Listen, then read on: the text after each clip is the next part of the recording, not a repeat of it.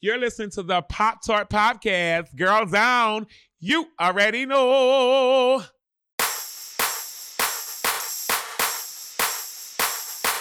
I knew a lot of straight women who were like, I'm straight except for JD from Le I existed on a stage for queers and gender nonconforming people at a time when we really needed that. I was so grateful to have Johanna and Kathleen and like the rest of our crew and stuff to just like humble me. Thinking about lesbian albatross couplings could be the secret to getting through this pandemic. Hello! Hello! And welcome to Pop Tarts. I'm Emily Rems. I'm Callie Watts. We're both editors of Bust magazine in New York City. We love talking to each other about pop culture. We love talking to you about pop culture. And today we have the most special of guests. Feminist electropunk artist JD Sampson has been a favorite of ours here at Bust since she first appeared on our cover with her band Le Tigre in 2002, back when I was still a fresh faced intern. Since then, she has traveled the world both with that band and with her other band, Men creating socially conscious anthems we can all dance to, and proving to fans and skeptics alike that feminism can actually be fun. Her new band, Crickets, which she formed with her pals Michael O'Neill from Men and Princess and Roddy Bottum from Faith No More, Imperial Teen, and the Nasty Band, has released a series of singles and a multimedia collaborative art project leading up to the release of their self titled full length, which came out July 17th on Mudguts Records. It is weird and stripped down and moody and bouncy, and I love it so much. I cannot stop listening to it. I can't wait to talk about it. Welcome, JD. Yay! Thank you so much. I'm so happy to be here. Yay. All right, let's start from the beginning if we can. I know that you grew up in Ohio and you came to New York to study film at Sarah Lawrence, and then you graduated in 2000, and that same year, you joined Kathleen Hanna's post Bikini Kill feminist group Le Tigre, and you became a huge feminist rock star. How did you make the leap to music and then stay in the industry for the next 20 years? How did it all come about? I have no idea. Um, I think luck played a big role in that, but also just the support of my community for sure. And uh, I don't know. It was an interesting transition for me. I went to school for experimental film, but ended up kind of questioning the uh, exclusivity of the projector um, and huh. started thinking about how that medium could. Uh, basically, thinking conceptually about the medium and about what I could do with it. And at the same time, Le Tigre was looking for a projectionist. So it made sense for me to work with them on this project. Um, at the time, and then uh, after about a short, their short, their first short two week tour, Kathleen kind of ended the tour by telling me I was in the band now. So. Amazing! Did you freak out? Um, I I didn't freak out. I was very matter of fact about it all. I felt like, you know, it was like I was living each day the best I could and trying to soak up as much joy and knowledge that they passed off to me. Um, it was just a really incredible time for me. And uh, yeah, I don't know. I, was humbled by all of it. I think, honestly, at the time, it was just, I was so grateful. It was such a great time, like just to be alive and be a feminist too. You guys brought so much joy to so many people. Um, I would love to talk about your new band, Crickets. Can you tell me how you teamed up with Michael and Roddy and how you would describe the concept behind this new band? Sure. Um, so it all started with an Instagram post, which I think is actually interesting. Um, it's, a, it's an interesting start because the band relied so little on computers and technology. Uh, so it's interesting that that's where we started. But I was I was looking for a project that didn't start on the computer all of my projects were made on a computer or on a uh, sampler drum machine four track and then we covered them for the live performance so i was interested in playing music in a room with a bunch of people and just jamming and coming up with music that way and allowing like our personalities to mix together and that the writership w- was then focused on us as a team.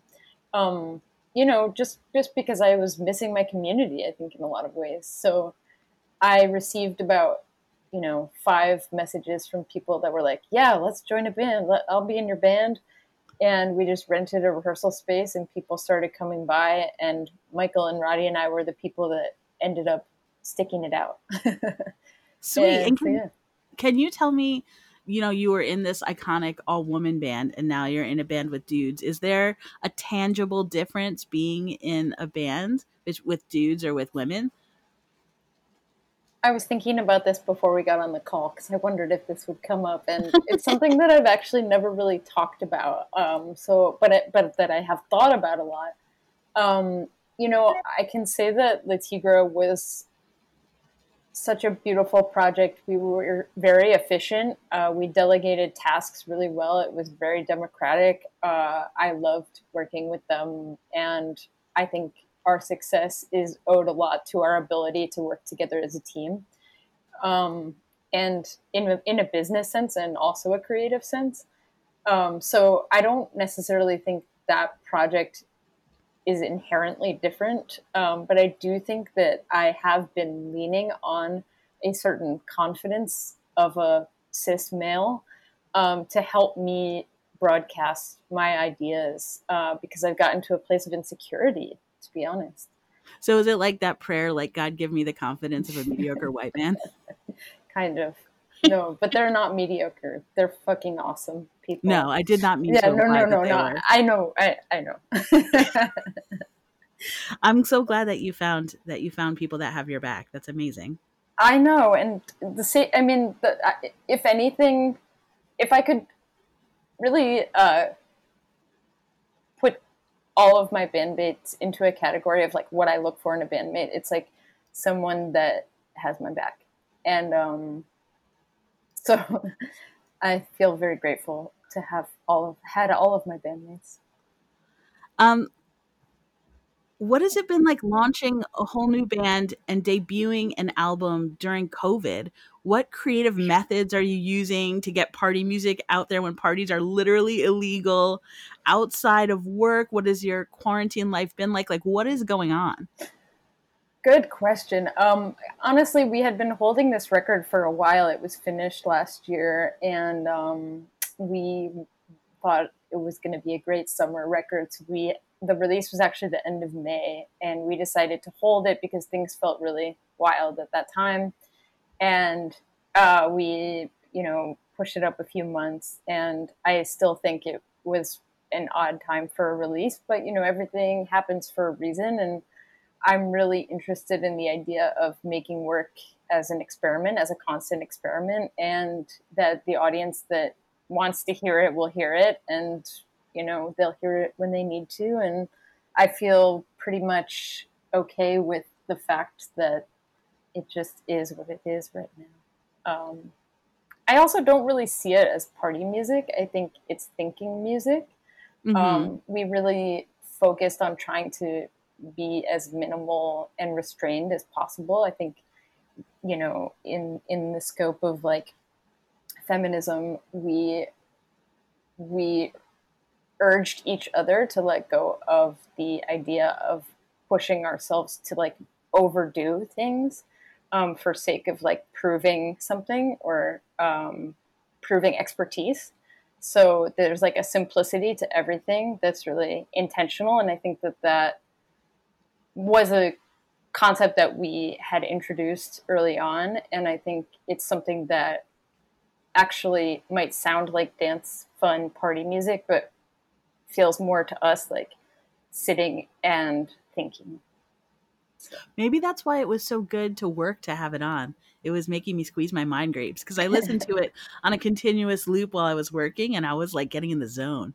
Yeah, I think it's really meditative. I mean, there's like, it's very chant like and almost like monotonous in a way that feels like crazy making. And um, that was kind of the point. yeah, there's some very delicious repetition in there that just like makes you want to chant along and just sort of like jump up and move rhythmically until like you're totally in the zone. Yeah, get possessed. yeah. As I said, I, I love the album, and there's two songs in particular that are my favorites that I wanted to ask you specifically about the lyrics, if I can. Um, the first one is called Elastic, and we're going to listen to a little of it now.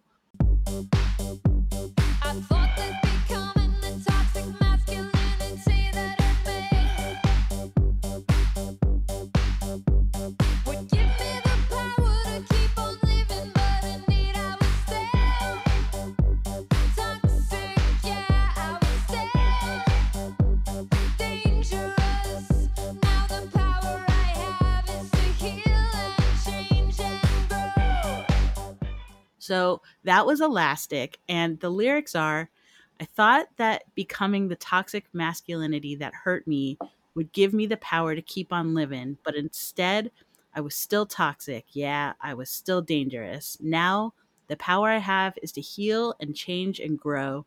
We all have the power to teach the younger ones to be the best that we can be.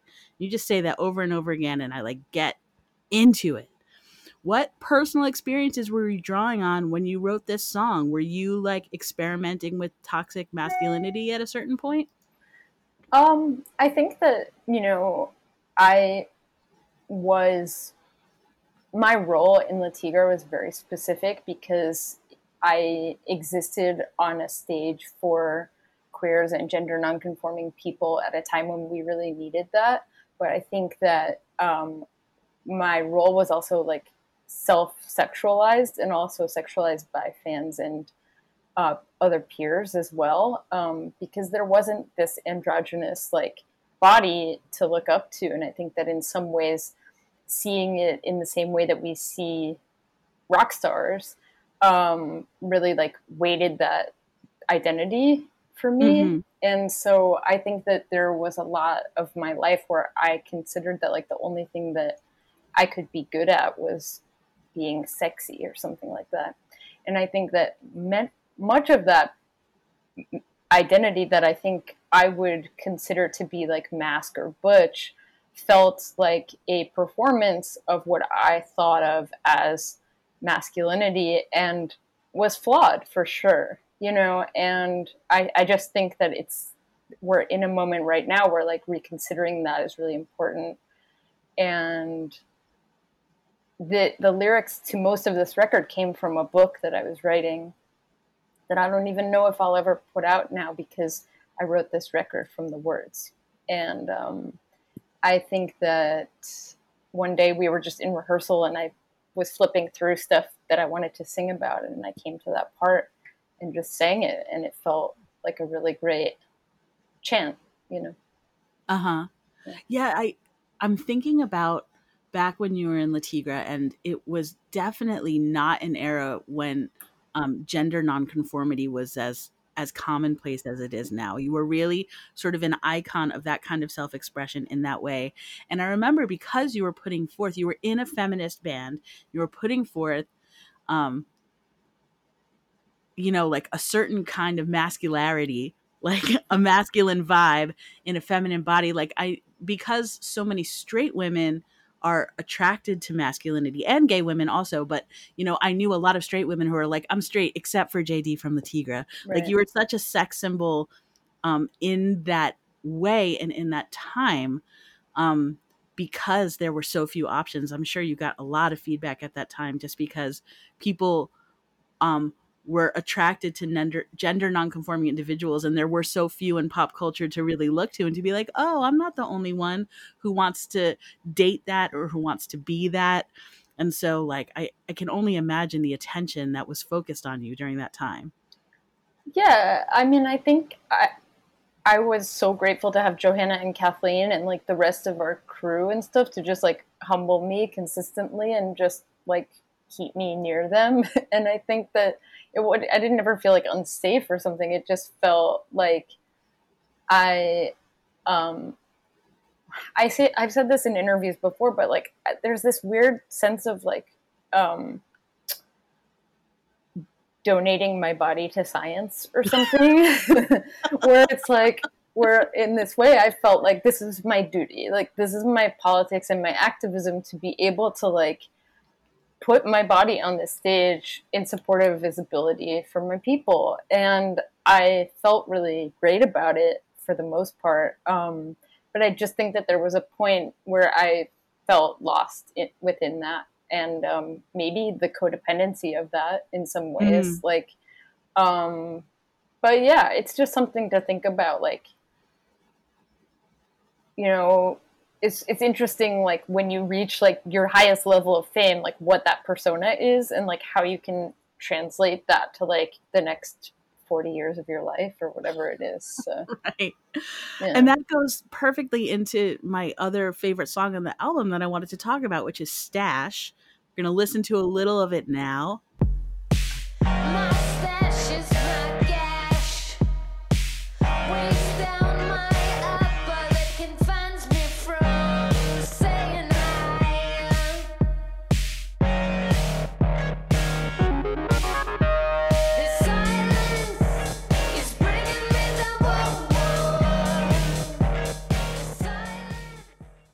So this song really surprised me and it caught me totally off guard. The lyrics to this one are My stash is my gash, weighs down my upper lip, confines me from saying hi. Silence is bringing me down. I'd rather be with monkeys and babies. I'd rather be alone. Like maybe I'm just interpreting this song as someone who like I have an unusual body size that has made me the object of you know, attention, ridicule, like whatever in the past, but it sounds to me like you have a very iconic little stash and it's bumming you out is what it sounds like in here. I feel when I think of you, like you have the most iconic upper lip hair since Frida Kahlo, and it's part of what has Thank you. made you this queer sex symbol. Um, I remember back in 2002 when you were on the cover of Bust. I'm sure I think you know this, but our art director Laurie Henzel's daughter Penny was so obsessed with your stash that she started drawing little portraits of you all over the place. Like, what is going on with this song? This this is a really crazy story this is the first song that i ever wrote in Le Tigre Oh my god! i wrote this song in 2000 and I so it was kind of like before any of this happened. so it's very interesting that you bring up this song. And I don't know, there's I I I think it's also interesting that like I put it last on the record, which means like the least amount of people like happen to hear it and like what what is it? Like am I sh- am I shy about it or something? And the truth is is like this the song is about how you know mainstream culture sees me prior to like fame around my mustache i guess um, and uh, without that notoriety um, i'm seen as like a freak and i think that the reason why i consider silence to be a part of the story is because i had gotten away with passing complicated word about um, as like a young boy um, because of my stash. But then whenever I opened my mouth, there was um, this disjointed relationship, I would say, um, and and many people would think of me as as like a lesbian then, and um, shame me, make fun of me, call me names, whatever. So I think this song is really about the silence that I felt while being proud of my mustache, but also having fear around the way that people experienced it. That's so amazing that this song that you wrote pre everything is now in this song. Now it's almost like you're reaching out to like your pre fame self and trying to tell her something. What are you what are you trying to say to her? Well, it's funny. Uh, like last year, I got a tattoo of a BLT sandwich on my on my thigh because uh, it stands for before Le Tigre, and like because it's the same thing. It's just like this question of like, wait, what was I doing? Like before I went down this rabbit hole, you know, just r- reminding myself like who I am and everything, not not forgetting everything that happened. And of course, like I'm so grateful for the experience. Believe me, is so amazing to be a part of. But yeah, just just considering your past. yeah, and the anonymity of that and being able to move unobserved in the world. I'm sure it's a mixed blessing to have the notoriety that you. yeah, I mean, now I'm like old. I- I'm like no one. I'm old hat. Is that what they say? Um, like you know, the the kids have new voices, and I'm just like, I'm a has been. I, I would hardly say so, but but it is actually very. You're you're leading me into another area that's that is interesting to me that I've been looking forward to talking to you about. In 2011, I know this was a while ago, but you wrote an article that was actually really important to me in the Huffington Post called I love my job, but it made me poorer. And it dispelled the notion that many fans have that their rock stars are all rich and pampered. Like, I totally, in a million years, would not guess that you, at that time, I don't know what your situation is now, that you are broke and struggling just like Callie and, and I are. You know, like our, our boss, Debbie, likes to tell us that um, feminism is like crime, it doesn't pay. Um, in this article that you wrote, you said, I have several jobs within the music industry as of now bands, DJing, remixing, and even writing music for other artists. I'm a workaholic and have my hands in a bunch of different places, but all these jobs have unstable incomes. I don't get a salary. I don't know how much money I will make next month, next year, or five years from now. I don't have health insurance, and I live with the stress of not knowing, not planning, and not understanding whether or not I will ever be able to reach my goals of having a family and feeling safe financially. When I say safe, I mean safe. I mean basics. I mean health insurance that is good enough for me to take care of myself, not just if I need a $10,000 life threatening procedure. I mean dental care. I mean saving money in a retirement fund so that I can take care of myself when I'm 80 years old. Clearly, there is a difference between survival and luxury. Like I just said, Callie and I are up against the same things. Callie is the like the main champion of like we'll go to back when there were fancy press parties. We haven't been to one of those in a long time, but back when there were, Callie was the cha- like the master of um, having Tupperware in her purse, so she could make that party food last more than just that one night. Like we go to fancy things we're always sort of fame adjacent and wealth adjacent, but like we are in the exact same financial boat that you are. Um, is your life different now than when you wrote that and what have the reactions been since you wrote it because it made me feel so close to you being like um like I wasn't glad that you were poor but it definitely made me feel like I wasn't the only one with a fancy job like wondering how I was going to pay the rent. Yeah, I mean, I have so much to say about that article that I wrote or um, piece, I guess. I think that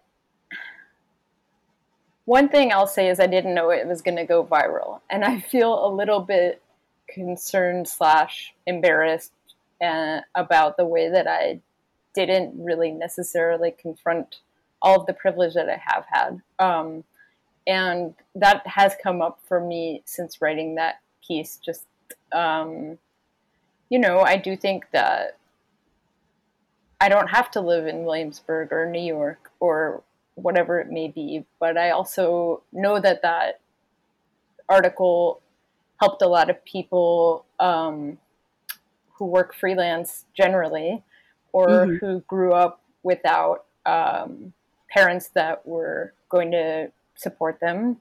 Um, and I think it was started a really important conversation around money that wasn't really being had in this like adjacent to wealth community, um, especially in New York. But I was on tour when it came out, and many people were stopping me, you know, on the street to tell me about their feelings about the article rather than like the music or the Huh. tour. And, and so I think it was really important and it struck a lot of nerve. And um, for that, I feel happy that it came out. But I do feel that obviously, I mean, what you just read felt fine to me, but I, I do remember some things I said that I felt I feel kind of like I wasn't being sensitive to. Well, Yeah. you were speaking your truth and your, you know, like you weren't taking into account everybody's experience in the whole world, but Yeah. you were being really candid about your experience, and I really appreciated it. And Yeah. I'm sure that a lot of other people do too. Yeah, Um, I mean, and I think from that point on, I just really it, it- you asked about the shift in my life. Yeah. In, oh, and um, I think one notable shift for me was just like starting to teach, and I now teach at NYU, and um, it just like I was really blessed with an opportunity to go there and do some guest spots, and which turned into a full time position, and um, it has completely changed my life. Not financially necessarily, but just um, in what I think you know my path is, and also uh, how important and wonderful it feels to support other artists. Um, so yeah. And i also it makes me think a little bit like i know that so so many conversations around um the feminist movement have to do with equal pay and that a lot of us as women like because people don't talk about what they make or what they don't make and we don't ask each other what we make or what we don't make. We make a lot of assumptions about the lives that other people around us are living and like we feel a lot of secret shame about what we are and aren't making. And so i feel like conversations like the one that you op- that you sort of broached by writing that are helping women to ask each other those kinds of questions and even just say like you know what? I'd love to meet you for dinner at that place but i can't afford it. And like having more genuine relationships with each other instead of trying to like keep up with each other For sure, and I think like at the time um, there was like the Occupy Wall Street um, protests were happening, and so it felt like especially important for us to, as like a community to consider each other's wealth and and and privilege, and also just um, to just to be able to like you know start talking about the elephant in the room, which is just that like we're not all the same, and um, so I do I do think that that was what where what I was getting at. Yeah. Yeah. Um, I know in 2016 you reunited with Le Tigre briefly to record a song in support of Hillary Clinton called "I'm with Her."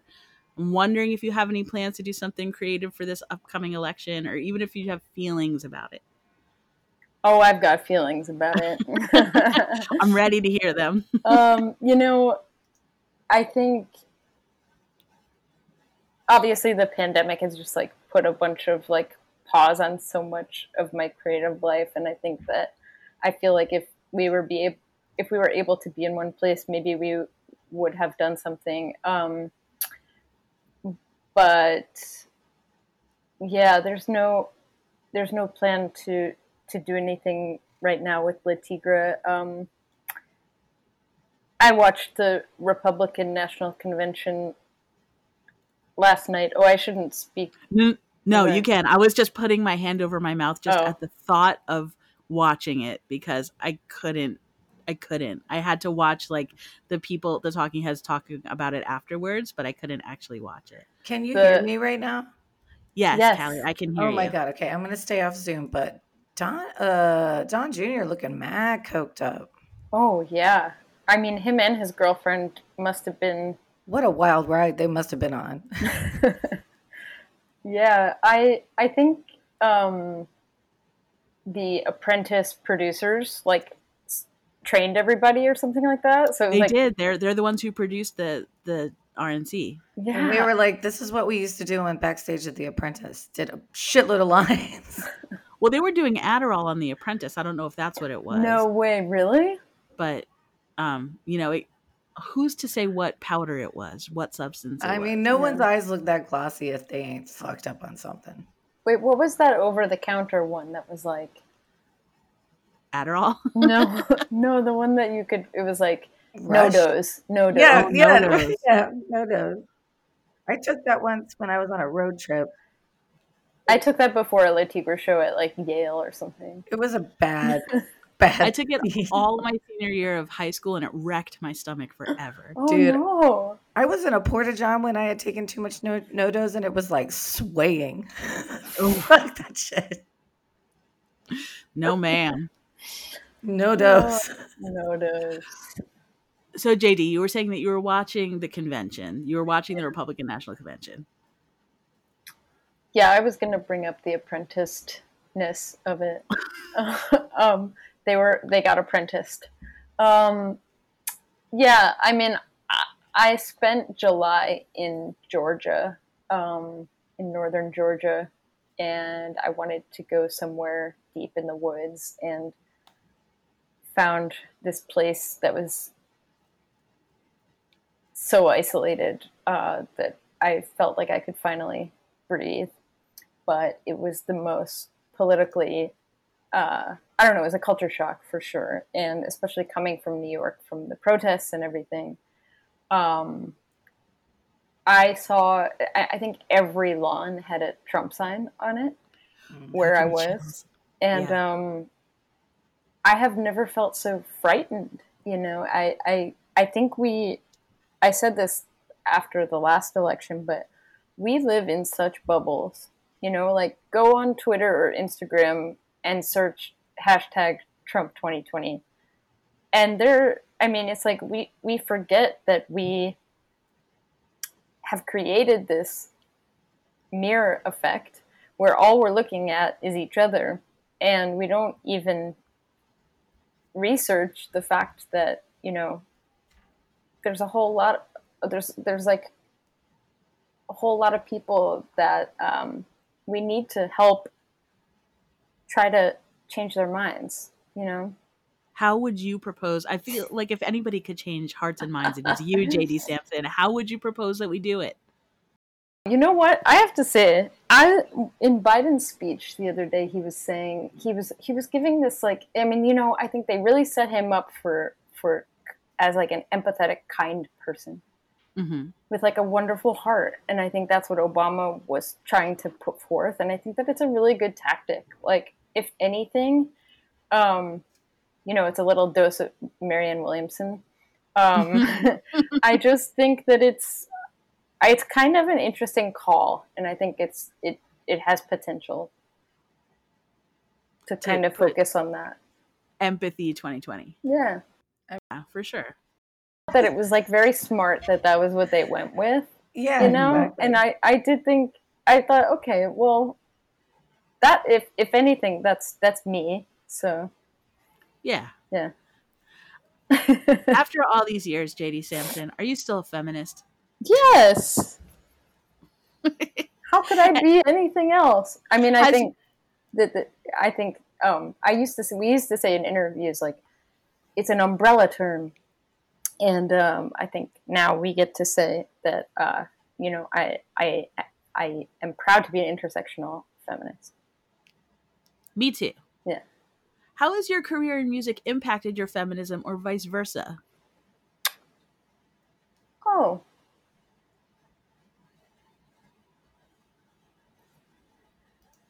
Well, I, I started as a musician that was a feminist, and that was so overtly feminist that we were the feminist band. And um, I also started my career in the music industry with two amazing, awesome, strong feminists. Um, so I think in some ways, like my entire career was dictated by feminism, and that's the only way that I have ever seen it. Um, and I think that in some ways, the way that my career has been affected is is mostly because I just can't deal with the bullshit. So I don't do things that many people might do in order to get a deal or get a song made or you know i'm just i'm just not up for it. I don't care enough. I'd rather have my people listening to my music. And that can be like five people or like 50,000 people or like that's but that's that just is life Excellent. I don't think it's five people. I think it's more like fifty thousand people. You've been at you've been at this for a long time, and I know that um, feminists like me really appreciate having you out there in the world making pop culture that we can enjoy and gives us pleasure. thank you so much i mean same to you Aw, shucks. Jeez Louise. what are your hopes and your dreams and your plans for the rest of this wacky year when none of us know what is happening and what to do with our lives?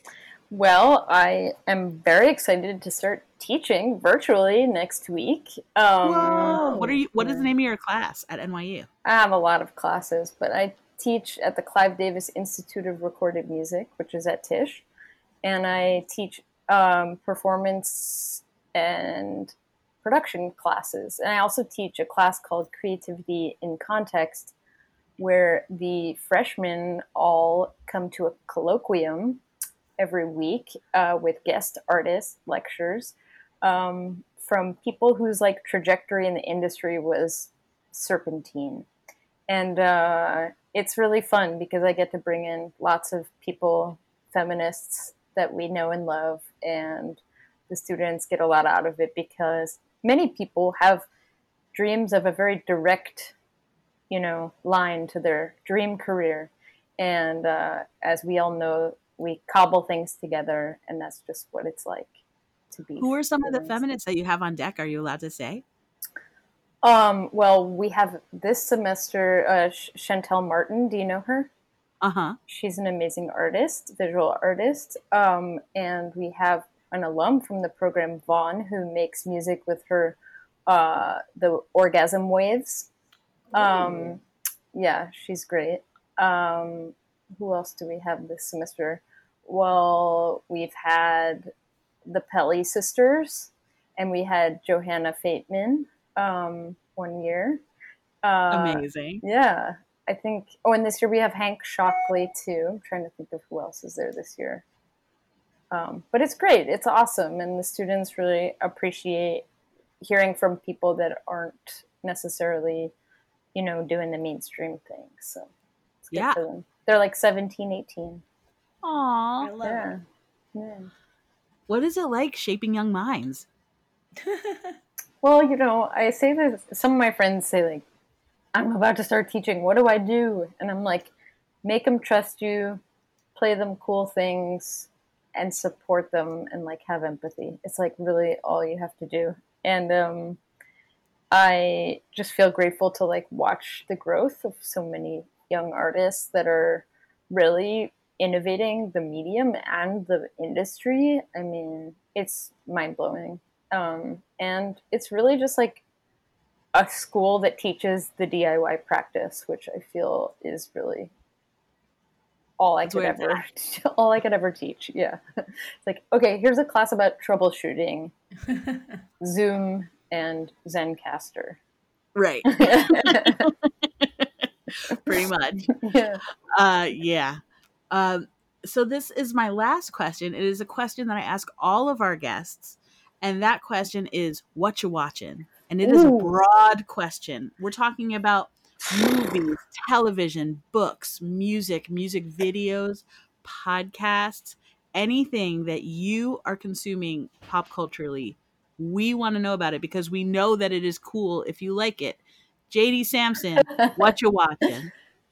Love this question. Um, okay, here's the deal. I don't really like scripted anything. I watch Okay. doc- documentary series and documentary movies, and that's pretty much it. I don't know why. It's just a thing. And um, I just watched a documentary called Man Made about a trans bodybuilding competition that my friend made.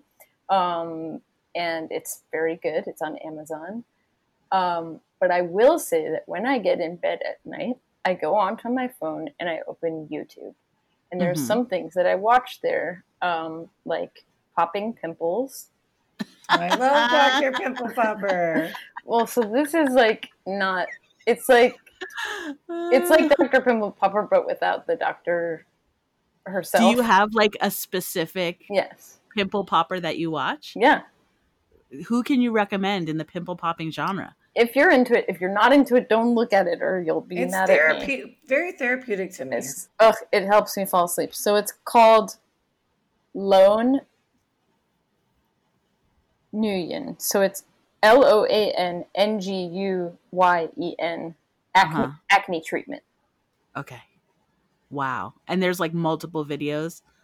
Is this like an a, like an esthetician or like a dermatologist or someone? I think it's like, I think they consider themselves like a spa, and people come to them and they get their whole face done.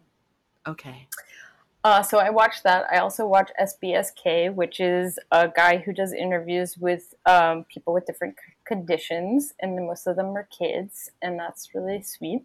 Conditions like neurological conditions. That's he says conditions, so I'm saying conditions, but um, some of them are neurological and some of them are physical, and Okay. yeah, so it's but it's very cool, interesting, and I I love kids, so I watch that.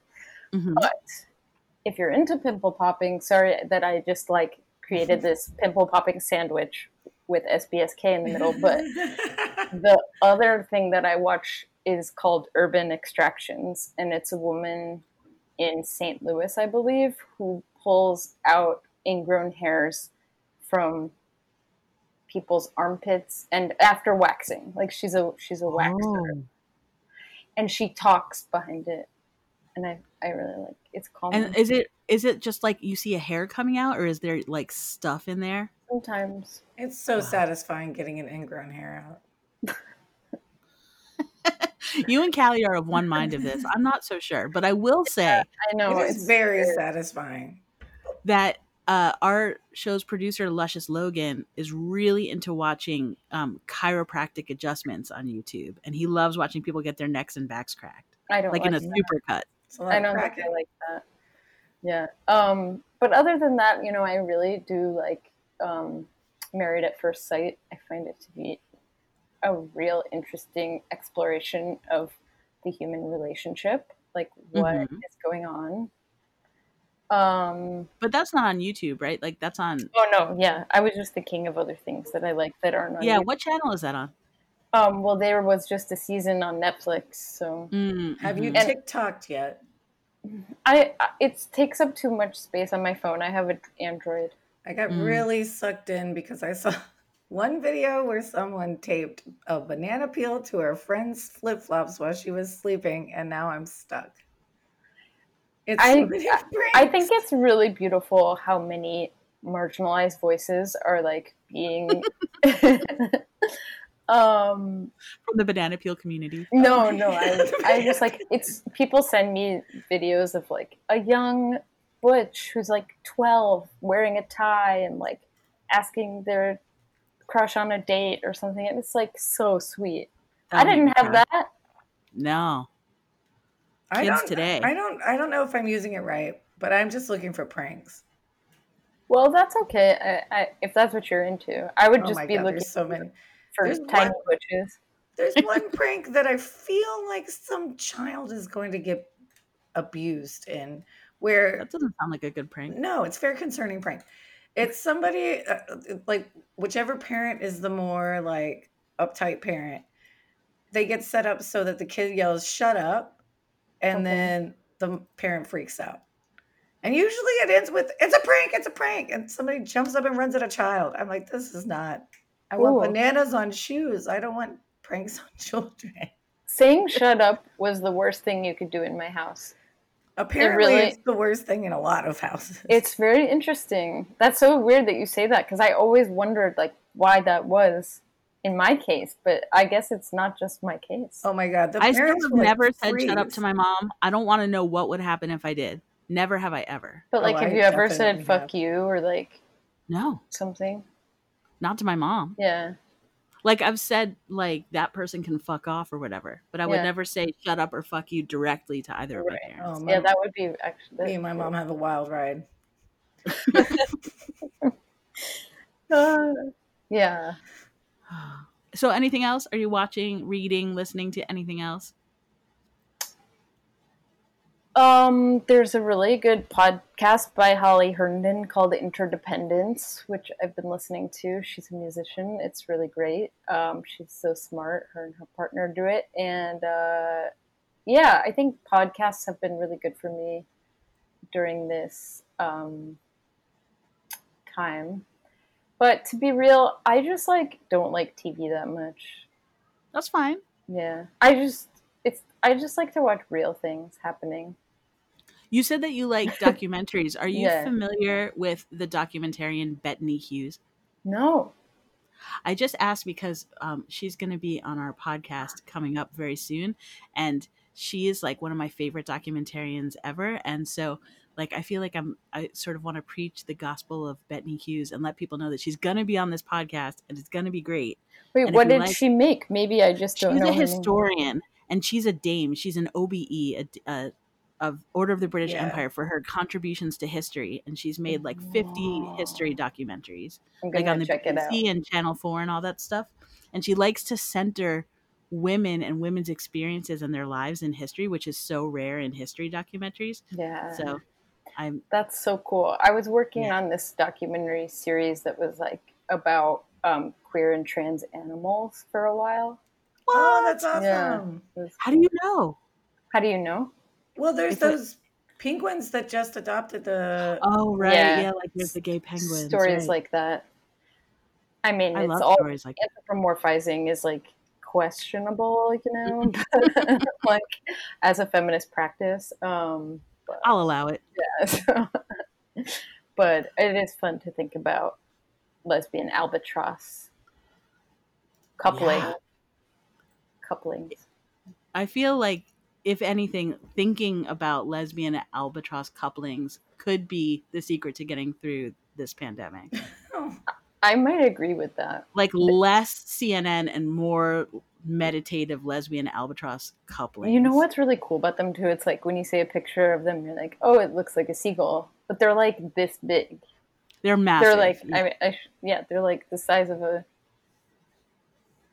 watermelon. No, four watermelon, two watermelons. a baby lesbian. yeah, they're like the size of a small child. Yeah, Yeah. Well, thank you so much for being on our show, JD. Yeah. You're the best. Oh, we Aw, appreciate thanks. you so much. I appreciate you This all awesome. so much. You straightened my hair on the cover of a magazine. We straightened your hair. it was, it was like very baby fine and flat, I remember.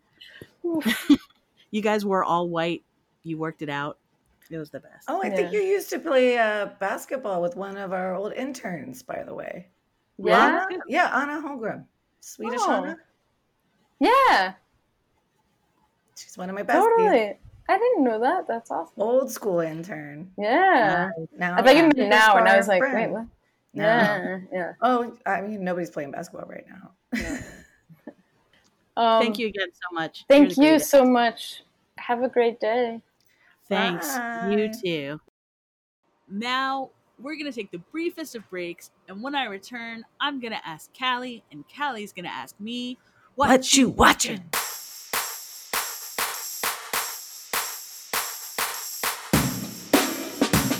Hey, podcast fans!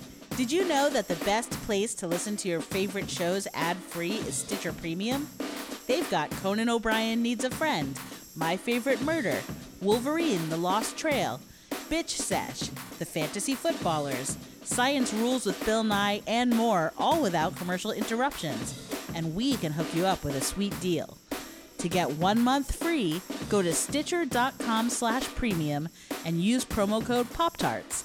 That's stitcher.com slash premium, promo code Pop-Tarts. Before we get back to the show, I want to tell you about our new sponsor, Wolfie Vibes Publicity. If you're working on a new project and find yourself in need of a kick ass publicist who communicates well and works tirelessly to get you the coverage you're after, consider going to Wolfie Vibes Publicity. Wolfie Vibes Publicity is a female owned and operated boutique PR firm that will get you where you need to be, and you'll even have fun in the process. Get in touch via wolfievibespublicity.com for details and quotes, and tell them that Pop Tart sent you. essentially I started it because every female comedian I know was amazing and hardworking and hilarious and I knew would make great podcasts and every male comedian I know already had a podcast and was doing their own thing. Hi, I'm Kate Moldenhauer, the founder of More Banana Podcasts, a comedy podcast network entirely produced, hosted, and led by women. We have shows about politics, Hey, everybody. Welcome to Let's Get Civical. When the Supreme Court puts stuff on their calendar, they use the word docket. So their Google Calendar is a docket. Is a docket. So technically, I have a docket. You have a docket. We all have we all have a docket. sex, Welcome to my vagina. I'm Jesse Karen. This is Rebecca Frank. What were ancient Greek dildos made of, Jesse? They were made of padded leather and, yep, anointed with olive oil. Yep. Scams, I'm Caitlin I'm. Sue Smith.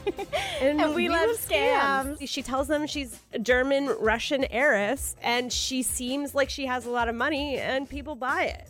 That's Yeah. basically what's happening. So as soon as she got a loan, she would cash it as much as she could out before anybody caught on. Which amazing. Was so smart. I mean, So like, smart. I mean, it's terrible, but like to take that money out immediately. Because women are actually pretty versatile and funny. More Banana is a network of women's voices, unfiltered and uninterrupted. Find us everywhere you get your podcasts and learn about our growing roster of shows at morebanana.com.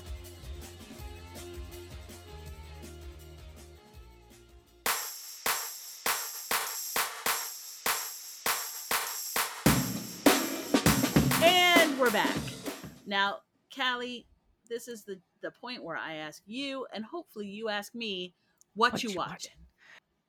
Um, I watched Lovecraft Country. Did you watch that yet? I haven't because HBO Max is not compatible with Roku, so I haven't watched Rude. anything in so long. It's so rude. Rude. Well, it was only the first episode. I don't know much about um H.P. Lovecraft. I didn't I know, that he was super racist. As well I know he was sexist. super racist now. That's what I when I googled it, I was like, "Oh, this bitch was racist." I mean, I knew he had that one weird monster that he was. He also for. had a cat named N Word Man. what? Yeah. What a bitch! Yeah. It's not an appropriate name for a cat or a person or anything. anything. Uh, it was really good. I feel like I miss a lot of the context because I'm not familiar with H.P. Lovecraft's work, but I am familiar with racism.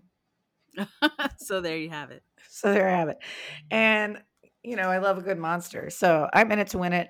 I had gone, the first episode came on, and I was like, oh, we're going to have to watch this whole season all, all tonight. This is great.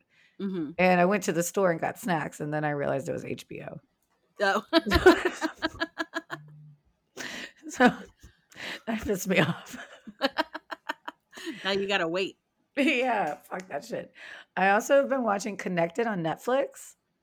Oh, what's have you seen this yet? Uh-uh. It's um a dude from Radio Lab, and it's just like Is it how Jad all- Abumrad? possibly. I didn't look his name up. Um, and it's like how all these random things are all connected that you wouldn't think about. And there's a poop episode that is so interesting, just about poop, all kinds of poop, how Right. poop uh, turns into dust in the Sahara Desert, and then it builds walls of poop dust that stops hurricanes. And apparently, all the hurricanes start off of the Sahara Desert. I What? didn't know this. I had no and idea.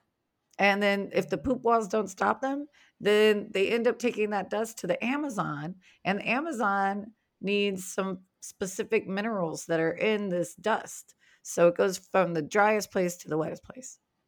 Are the minerals in all poop, or does it have to be like no, human poop or it's animal just poop? like the, the Sahara Desert dust specific. Ah. So like, actually, I may be combining two episodes. Were you watching this high? You can tell me. you better believe I was watching this on vacation. I was stoned as fuck. It was during the hurricane. Oh, okay.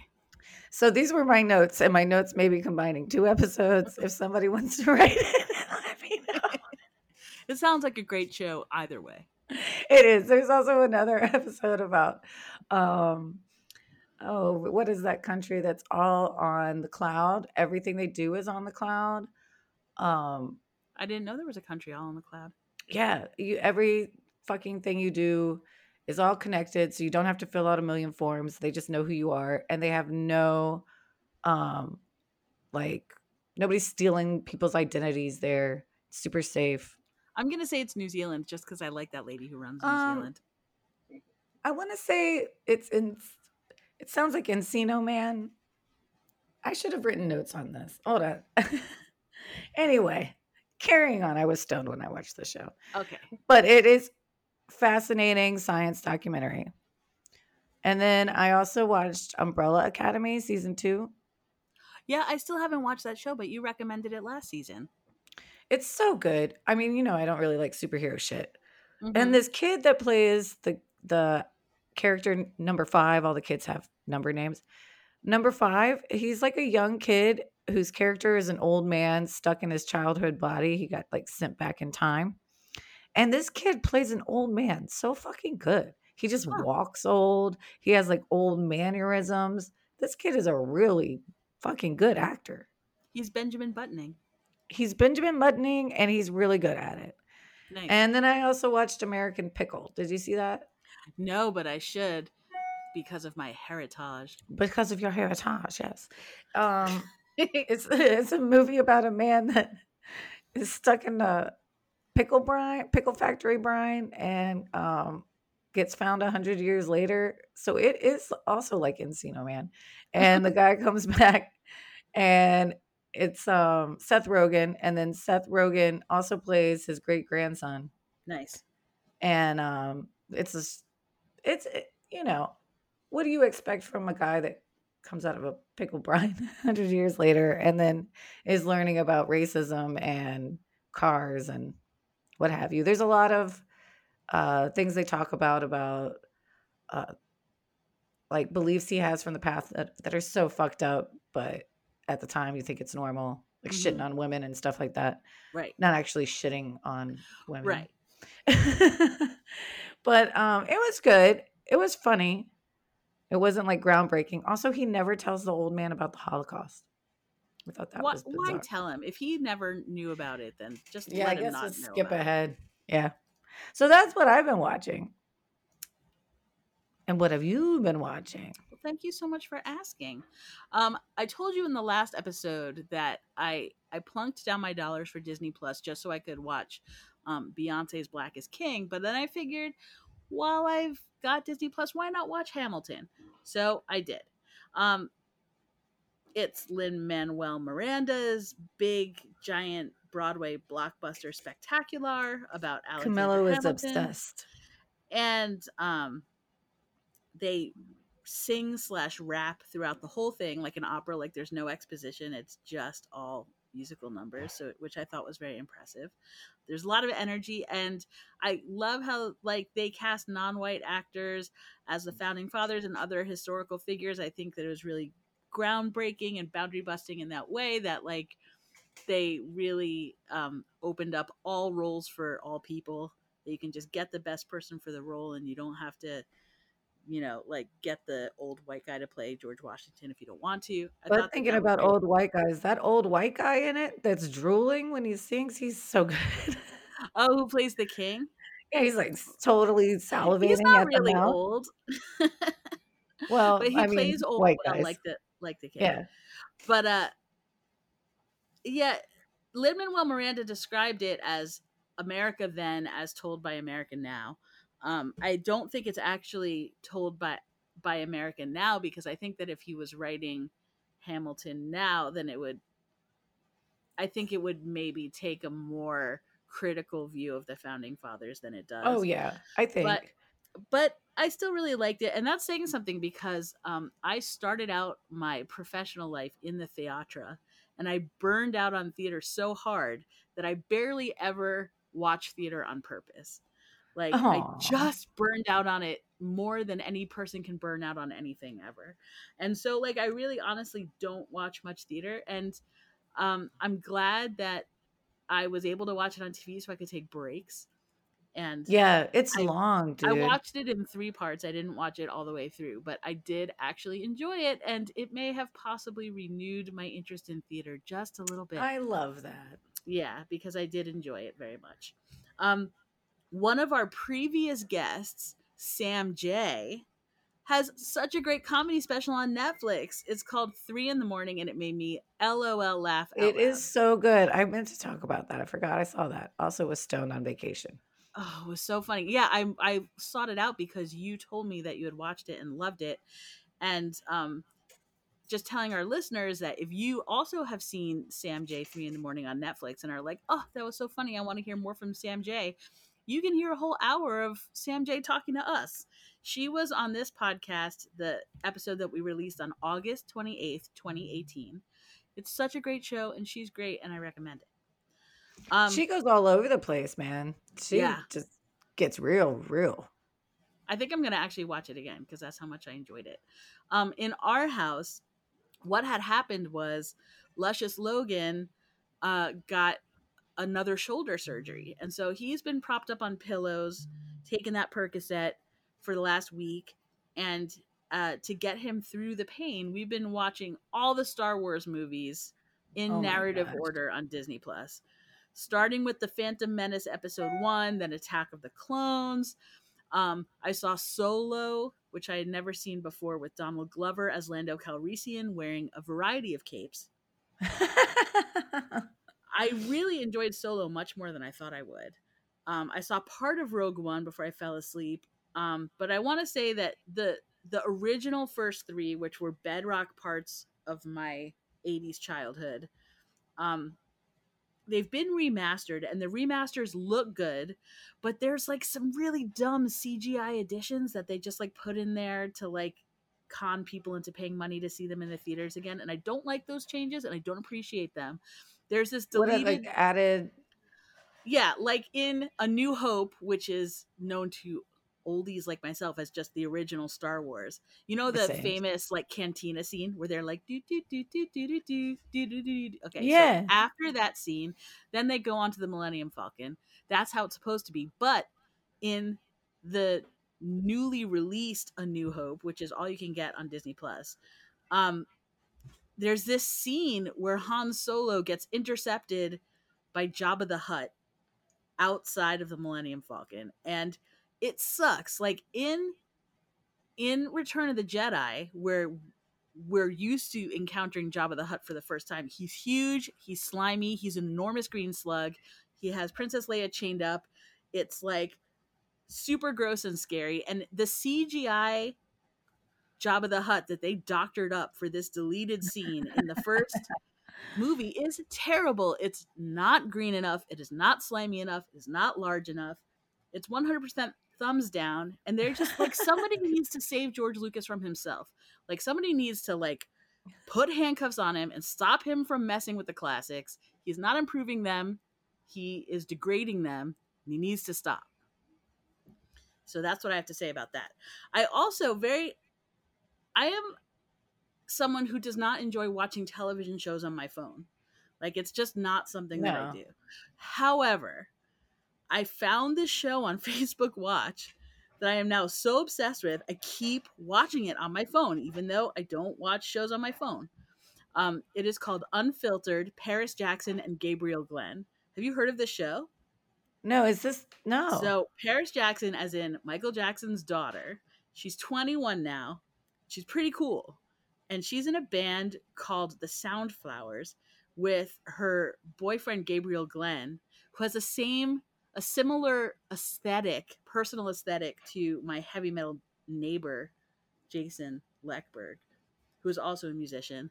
But anyway, Paris Jackson has this boyfriend, Gabriel Glenn, and they have a reality show on Facebook Watch where they're like touring around as this sort of like folk rock duo. And Hmm. she plays the guitar and he plays sings sort of harmony to her. And they have a documentary crew following them around, and people just want to gawk at her because she's Michael Jackson's daughter.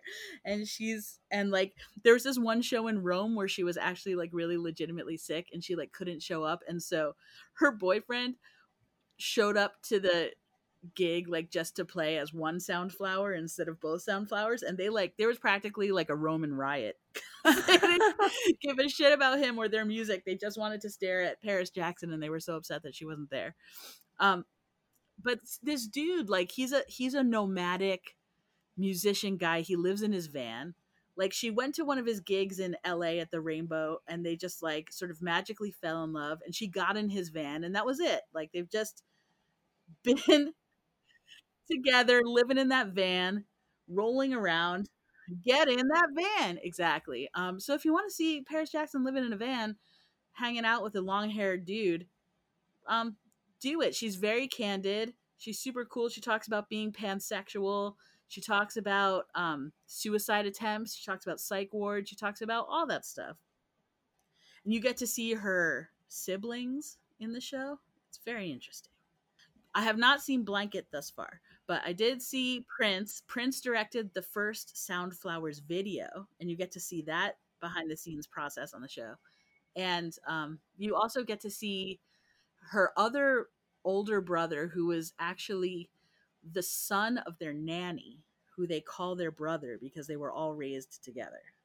And I was not aware of this other sort of auxiliary Jackson child. So I, I was I was excited to learn about that as well. And the last thing that I've been watching is the Majestic Pop Tarts Patreon page, which is in the world and everyone should know about it. We really need your help to keep Bust alive now more than ever. WAP, wet ass Patreon. Get on it. I hopefully if you check it out, you'll be excited by all the goodies that Callie and I have hooked up for our patrons. It's at patreon.com slash Pop Tarts Podcast.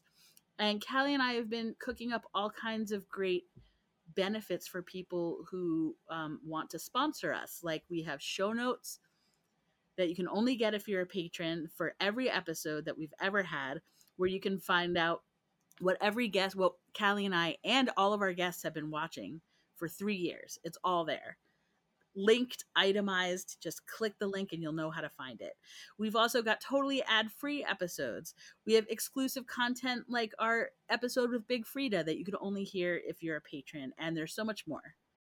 Check it out at patreon.com slash Pop Tarts Podcast to learn more. And finally, thanks to our luscious producer and sound engineer, Logan Del Fuego, muy caliente. And thank you extra to Logan for producing this episode while you're on the mend. We really appreciate it. And of course, thanks to our girl gang at Bust Magazine, you can find me on Twitter at Emily Rems and on Instagram at Rems Emily. But you cannot find Callie, so don't even try. I'm at emilyrems at bust.com. You can learn more about this show at bust.com slash pop tarts. Finally, if you could rate and review this podcast on Apple Podcasts, it would be so great. I mentioned at the last episode that we're at 199 ratings. We really want to roll over to 200, but still, we haven't rolled over yet. So if just one of you were to rate and review us on Apple Podcasts, we would have a little celebration. Why not? Um, we super duper appreciate it, and we appreciate you. Until next time, mwah. Mother darling, I cannot weave. Slender Aphrodite has broken me with lounging. And I was like, fuck yeah. I too have been broken with lounging.